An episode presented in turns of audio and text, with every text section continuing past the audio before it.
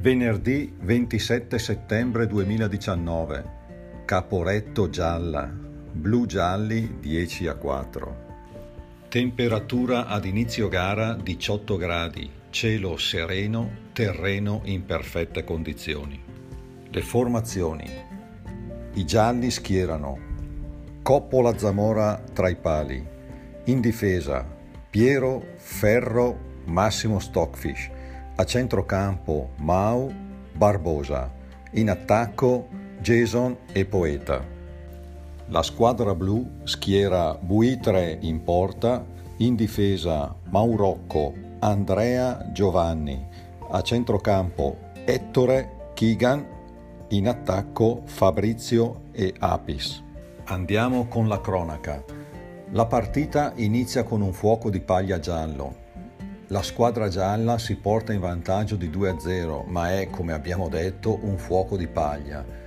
I blu prendono saldamente il comando della partita e infilano la difesa gialla ripetutamente.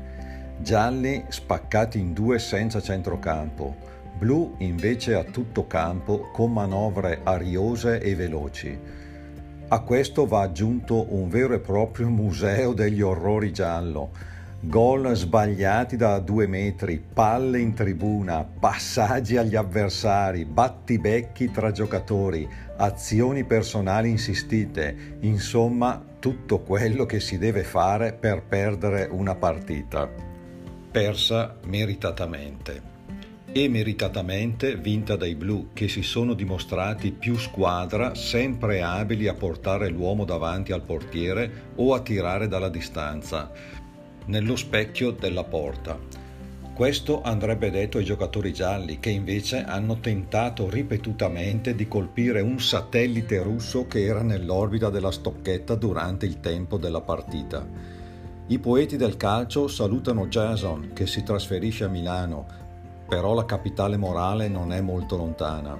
Il suo entusiasmo e la sua merdezza saranno ricordati Speriamo di vederlo ancora sul campo, dato che la distanza non è molta. Un saluto anche al suo amico Fabrizio che ha promesso di tornare e che aspettiamo.